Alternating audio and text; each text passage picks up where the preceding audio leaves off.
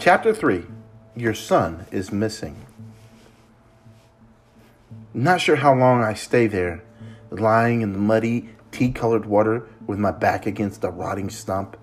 The swamp isn't very deep, less than a foot. Barely a swamp at all. Probably the drought has dried it out, but the forest is much thinner, and I can see a chunk of sky, gray and glaring. The stench of smoke is harsh, but it no longer hurts to breathe, and the hot wind stays strong.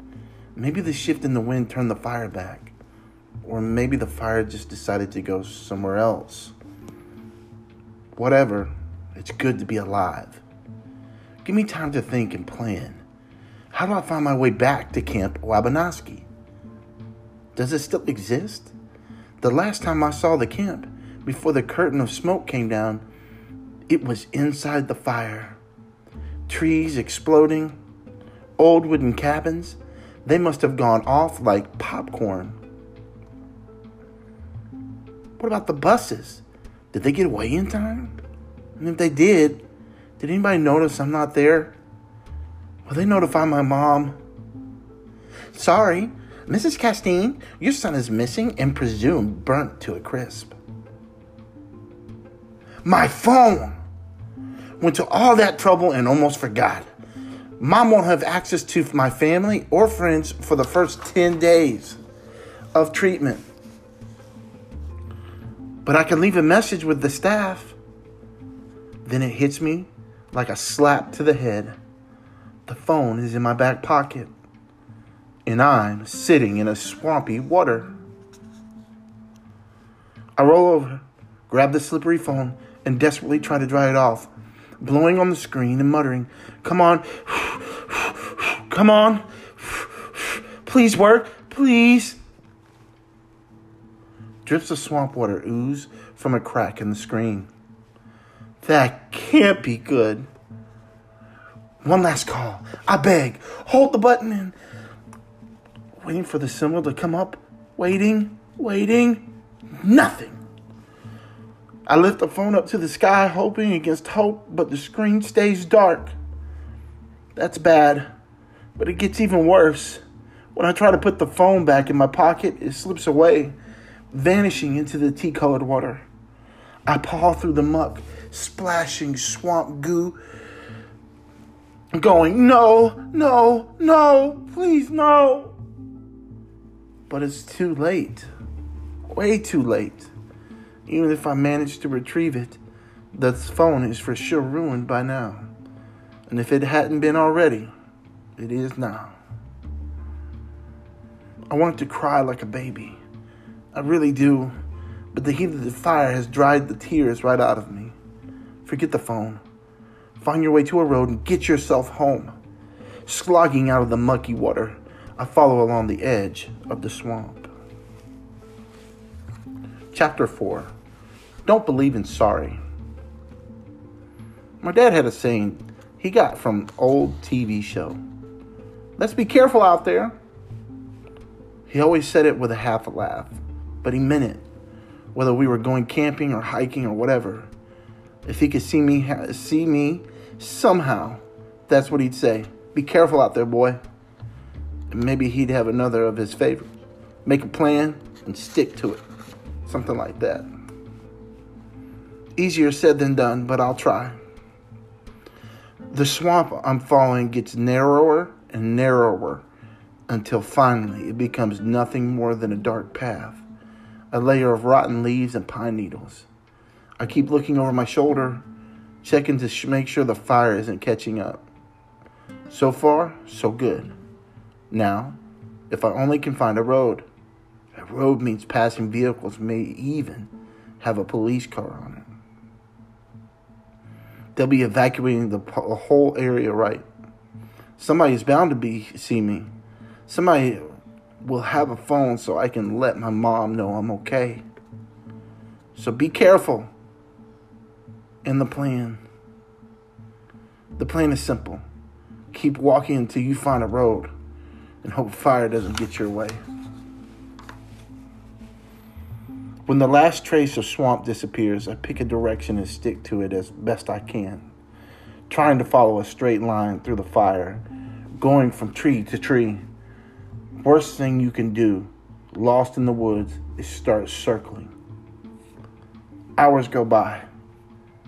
Or that's how it feels without the phone. I have no way of telling time. Not much of the sky is visible under the canopy of the forest, but I'm pretty sure the sun is lower, which probably means it's afternoon. The clock in my stomach is letting me know I'm hungry and I'm thirsty. And I haven't eaten or had anything to drink since early morning. The thirsty part is the worst. I keep thinking if only I managed to hang on to my backpack, I'd have a couple of my water bottles, two energy bars, and drawing cloths. My throat is so parched, I'm starting to regret not drinking the stinky water when I had the chance. Should I turn around and retrace my steps? No, because that would mean heading back in the direction of the fire. Stick to the plan. Be on the lookout for a brook or a stream, which normally wouldn't be hard to find. But this is the year of the drought. No rain for months, heat wave hot for weeks. All but the biggest rivers have shriveled to nothing. Hot, hot, hot. My throat and my mouth feel dry, gritty, and dirt. My eyes are so dry they're scratchy. Get to the road, boy. Someone will stop, give you water. Drink first then borrow a phone. Maybe I should take a nap. Wow. Where did that come from? Taking a nap in the woods with wildfires raging only a few miles away? That's like the worst idea in the world. Forget about napping. Get your tired and thirsty self moving. Find a road, get rescued, and drink a gallon of ice cold water. Maybe just lie down for a minute. No, no, no. Absolutely not. Keep going. Thirsty and tired don't matter. Humans survive days without water. Banish water from your mind. Concentrate on finding the road. Part two. When I was really little, three or four, I used to sleepwalk.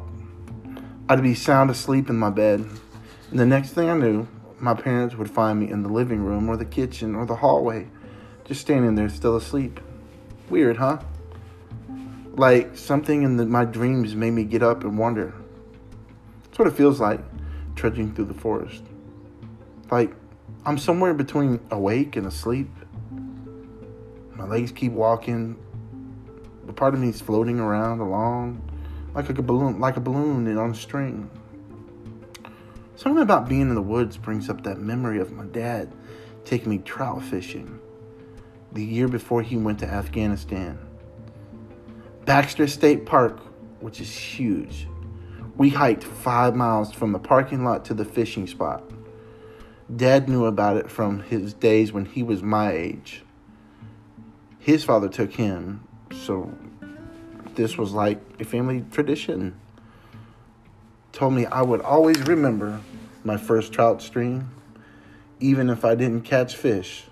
But we did catch fish. We caught 11 brook trout and kept five to eat over a campfire. So that was the year my father taught me how to cast with a fly rod. I sucked, actually. But I could build a campfire and whittle with a jackknife and how to read a trail map and a lot of cool outdoorsy stuff my dad taught me. He promised when I was 12 he'd take me duck hunting, but he never made it back from Afghanistan. So that was that. What would he think of me wandering through the woods with no idea of direction? Or where to go, or how to get there? His boy was supposed to have a compass in his head. Sorry, Dad. Sorry, sorry, sorry. I can almost hear him saying, Don't give me sorry, boy. Don't believe in sorry. which is another of saying of his. When I notice the ground feels different under my feet, which kind of snaps me back into paying attention. Looking down, I see a tire track in the dirt. No. Wait, two of them. Running parallel. Tracks from a good sized vehicle. Like maybe a big truck. I'm on a road.